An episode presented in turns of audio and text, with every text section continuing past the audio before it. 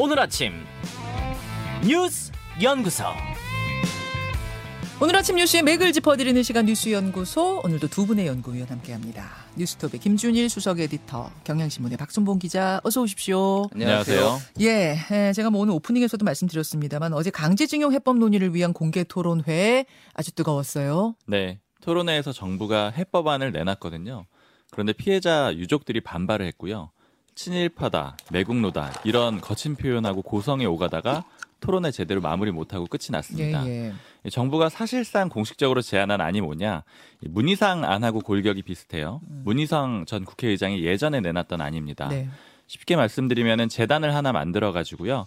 한국 기업이랑 일본의 전범 기업이 돈을 내고요. 그리고 또 한국하고 일본 국민들 성금도 모아 가지고 피해자들한테 배상을 하는 방식이에요. 음, 재단은 제3자잖아요. 관계가 없으니까 제3자가 대신 갚는다라고 해서 제3자 대의변제 방식으로 불렸습니다. 국내 기업, 일본 기업 돈 다 내서 객출해서 그걸로 배상금 준다. 맞습니다. 이런 거였는데 요 초기 안에서 조금 달라진 게 있거든요. 어제 내놓은 안은요. 원래 재단을 새로 만들자라고 했는데 이번 안에는 행안부에 원래 있던 재단을 활용하기로 했고요. 또 한일 기업이 같이 돈 내기로 했다라는 게 포인트거든요. 네. 근데 일본 기업이 돈 낸다는 얘기가 안 들어가 있습니다. 음. 돈 얘기가 없으니까 사과 얘기도 당연히 빠져 있고요. 그래서 한국 기업만 내게 됩니다. 이 피해자 유족들이 문제 삼는 건 이 지점들이에요. 네. 그러니까 첫 번째로 왜 한국 기업만 돈을 내느냐? 적어도 일본 기업이 50%는 내야 된다. 왜 한국 기업 돈으로 일본 기업의 책임을 면제해 주느냐 이렇게 비판을 하는 거고요. 그렇죠. 그리고 두 번째로 사과가 들어가야 된다. 음. 일본 기업이 돈 안 내고 있는데 사과는 더 못한다라는 그런 입장이거든요. 네. 그래서 이제 우리 정부에서 우회적으로 하는 안을 좀 내놨는데 음. 예전에 한일 과거사 선언 기존에 했던 거 재확인하는 식으로 하면 어떻겠느냐 이렇게 아이디어를 제시했는데 음. 이제 유가족 쪽에서는 우회적으로 언급하게 하자는 정도로는 안 된다. 직접 딱 특정을 해서 요 문제 강제동원 문제를 특정해서 얘기를 해야 된다라고 했고요. 네. 그리고 법적 문제도 지금 제기가 되고 있습니다. 이제 우리 정부는 이렇게 갚는 거 문제가 없다. 그렇게 해석이 됐다라고 하고 있는데 음. 이제 피해자 쪽에서는 일본이 가해자라고 생각을 하는 것도 아니고요. 그리고 피해자들도 동의해 주는 것도 아니잖아요. 음. 근데 이게 가능하겠느냐? 만약에 이대로 정부안을 추진하면은 소송 가겠다. 이런 입장입니다. 자, 이렇게 되면서 뭐 토론회가 그냥 반쪽짜리 토론회 고송이 오가고 난리였다면서요. 뭐, 뭐 매국노다 뭐 그런 표현도 있고 기업 8비트라서 지금 돈 받아내는 거냐 우리가 언제 돈 달라고 했냐 뭐 이런 취지의 얘기들이 나왔습니다.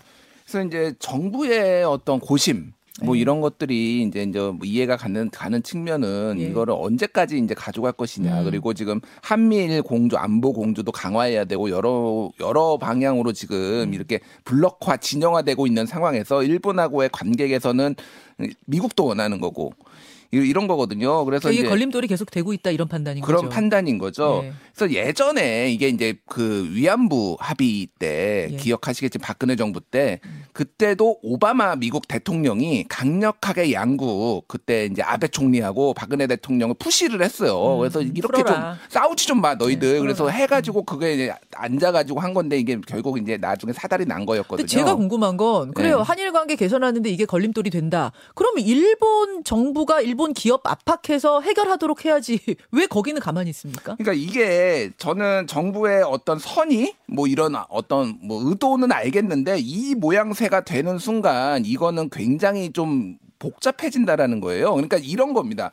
예를 들면은 일본 내뭐 정경 한국의 정경련하고 일본의 이제 경단련이라고 하죠. 일본 경제단체 연합회 여기에서 공동으로 갑자기 성명을 발표를 해요. 음. 그래서 우리가 한일 어떤 우호 관계를 위해서 우리가 각자 네. 내겠습니다라는 식으로 해가지고 해도 될까 말까인데 네. 지금 이거는 한국 기업만 낸다는 거거든요. 그러니까요. 그 왜 포스코가 이제 주로 내는 건데 이 논리가 뭐냐면은 한일 청구권 협정. 협정이 이제 1965년이었는데 그때 해가지고 가장 많은 수혜를 본 게 포스코라는 거예요. 아, 왜냐하면은 포항제철. 일본한테 차관을 받아가지고 그 배상금을 받아가지고 그거를 포스코를 만드는 데 썼다라는 거예요. 근데 이 논리를 국민들이 얼마나 이해를 하겠습니까? 이게 그러니까 이게 잘 하- 납득이 좀 어려운 거예요. 그래서 이 방식으로 지금 한다라는 게 조금 난항이 되지 않을까 그렇게 보여지고 또 하나는 일본의 사과 문제 이게 이거에 대해서 이제 정 외교부 오늘 이제 뭐 중앙일보 보도나 이런 것들을 보면 보면은 예. 일본한테 요구를 하는 거는 보면은 과거의 입장 일본의 입장문에 김대중 오부치 선언을 계승한다는 내용이 담겨 있어야 된다라고 외교부가 일본에 요구를 했더라. 일본 음. 외교부의 외무성에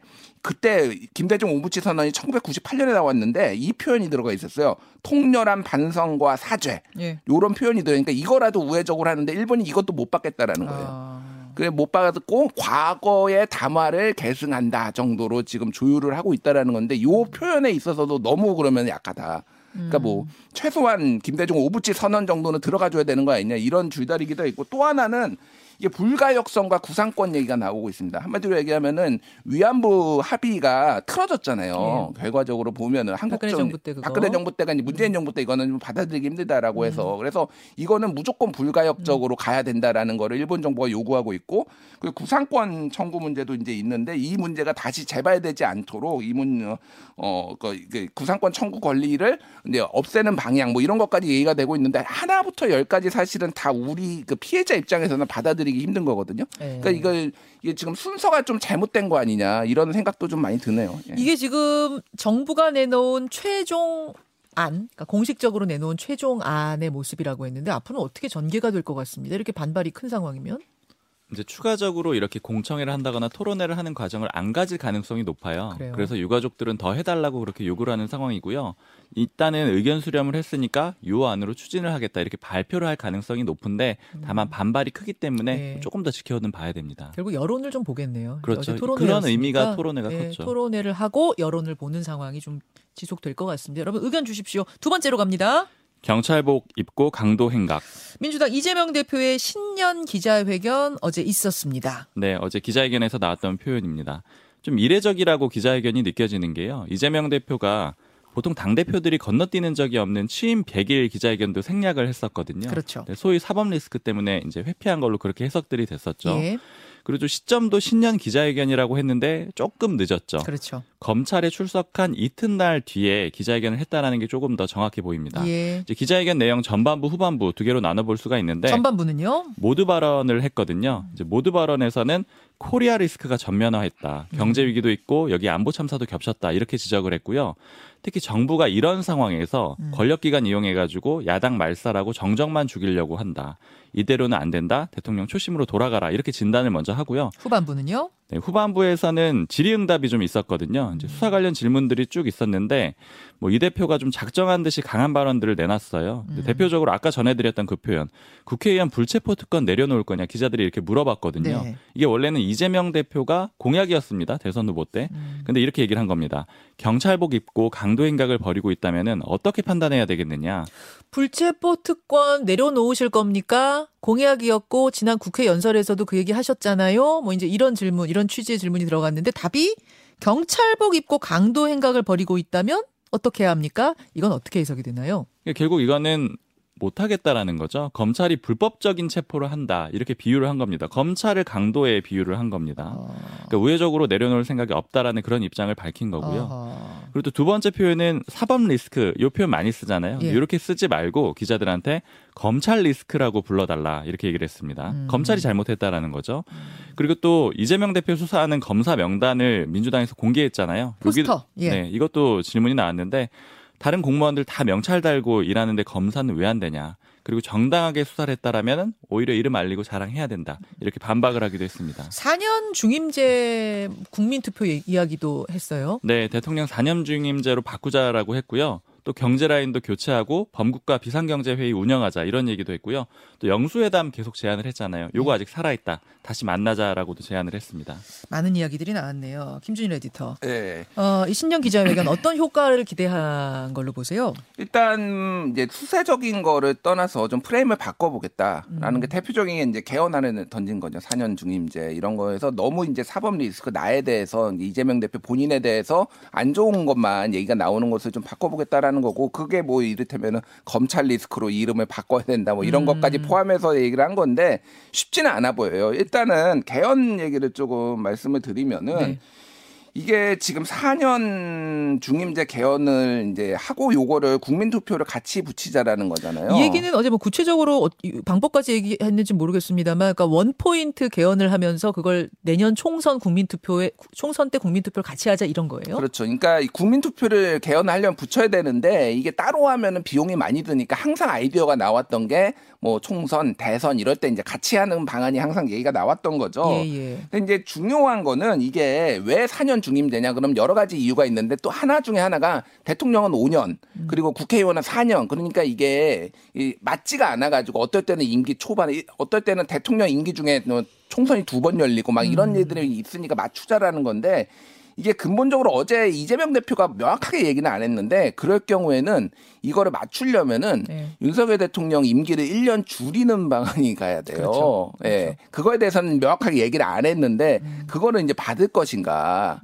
그런 부분에 있어서 사실은 그리고 이제 이재명 대표가 이런 거를 던짐으로 인해서 개헌 정국으로 가서 위기를 탈출하려는 거 아니냐. 이게 이제 여권의 시각이거든요. 그래서 항상 지금까지 개헌 얘기가 나올 때마다 그 반대 진영에서 개헌을 받아들이는 반대 지형에서는 오해할 준비가 돼 있습니다. 이거는 전국 전환용 아니냐. 그래서 예, 예. 모든 정권, 모든 정치인들이 이제 개헌할 때 됐다. 음. 이 87년에 만들어진 그 그걸 언제까지 쓸 거냐 얘기하면서도 계속 못 했던 게 이제 이렇게 정쟁화되면서 그랬던 거잖아요. 그렇죠. 아무튼 이번에도 이제 뭐 이게 국면 전환용 아니냐 이야기가 나오고 있는데 반응은 어떻습니까, 박 기자님? 비명계하고 여건이 반응이 좀 비슷하더라고요. 네. 비명계 쪽에는 왜 안 될 얘기를 저렇게 하고 있느냐 음. 이런 비판을 하고 용산 쪽 얘기 들어보니까 아까 말씀하셨던 이 중임제 얘기 있잖아요. 네. 다급하니까 아무 말 대잔치 하는 것 같다. 아마 아. 국면 전환하려고 하는 것 같은데 총선 앞두고 의원들은 관심도 없는데 이 얘기를 왜 꺼내느냐 이런 비판을 하기도 했고요. 음. 그리고 정진석 비대위원장 표현이 좀 인상적이었어요. 이건 공개적으로 한 얘기인데 대통령이 피해자 어떻게 만나냐 영수회담 제안한 거 가지고 이렇게 얘기를 했거든요. 대통령이 피의, 피의 자를 어떻게 만나냐? 네.